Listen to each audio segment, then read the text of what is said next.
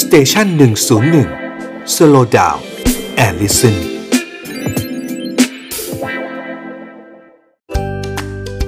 young and strong กับหมอต้นนายแพทย์กฤษดาศิรามพุช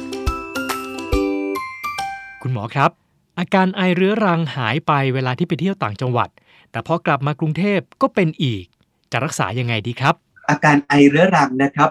ถ้าใครสังเกตนะครับ บางท่านที่บอกว่าเอ๊ะอยู่กรุงเทพเนี่ยครับไออุตลุดเลยไอร้อยวันเลยไม่หายสักทีพอไปต่างจังหวัดไม่หาย แต่เสียดายครับอยู่ต่างจังหวัดนานไม่ได้ต้องกลับมา work from home เอ้ย work from home กันอีกนะฮะที่กรุงเทพและไอกันอีก เพราะฉะนั้นจริงๆ เรื่องของการไอวนลูปไม่หายนะครับอย่าเพิ่งไปด้อยค่าตัวเองว่า หรือว่าอย่าเพิ่งไปด้อยค่ากรุงเทพว่าเราเป็นภูมิแพ้กรุงเทพไปซะนะครับเพราะจริงๆ แล้วเรื่องไอเรื้อรังหรือไอร้อยวันเนี่ยครับฝรั่งเขาเรียก nagging cough นะครับ มีรายงานไว้นะฮะในวารสารการแพทย์ของ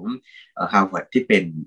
เป็น newsletter นะครับ ก็ได้บอกไว้เลยว่าสาเหตุการไอเรื้อรังเนี่ยมีหลายอย่างครับ อ่ะยกตัวอย่างนะครับ อย่างเช่น เรื่องของการที่มีกรดไหลย้อนนะครับ การมีกรดไหลย้อนนี่ก็ทำให้ไอเรื้อรังได้ หรือบ้านไหนมีคนสูบบุหรี่นะครับ มีควันบุหรี่ก็ไอเรื้อรังได้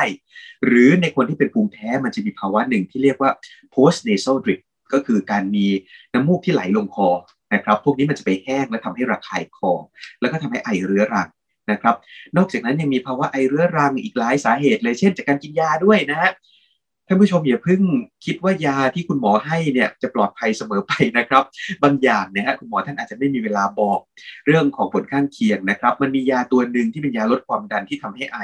เขาเรียก ACE inhibitor นะครับ ยาตัวนี้เนี่ยมีชื่อที่เรียกว่าเป็น generic name หรือชื่อทั่วไปก็คือ พวกกลุ่มของ enalapril นะครับ ยาพวกนี้เป็นยาลดความดันที่ทำให้คอแห้งและไอได้ เพราะฉะนั้นใครที่ไอเรื้อรังขอให้ดูยาประจำที่ทานด้วยนะฮะเพราะยาประจำอาจจะทำท่านไอได้ โดยเฉพาะยาลดความดันนะครับมันจะมีชื่อทางการค้าอย่างเช่นพวกอินาริลพวกนี้นะครับมันเป็นยาที่ดีนะฮะแต่ถ้าใครทานแล้วไอก็อาจจะต้องปรึกษาคุณหมอหน่อยนะครับสาเหตุการไอยังมีอีกหลายอย่างเลยบางทีเรื่องของจิตใจก็มีส่วนนะครับ นะฮะเรื่องของทางจิตเวชก็ทำให้ไอได้ เพราะฉะนั้นเนี่ยครับใครที่มีอาการไอขอให้ดูครับหนึ่งมีน้ำมูกไหลลงคอไหม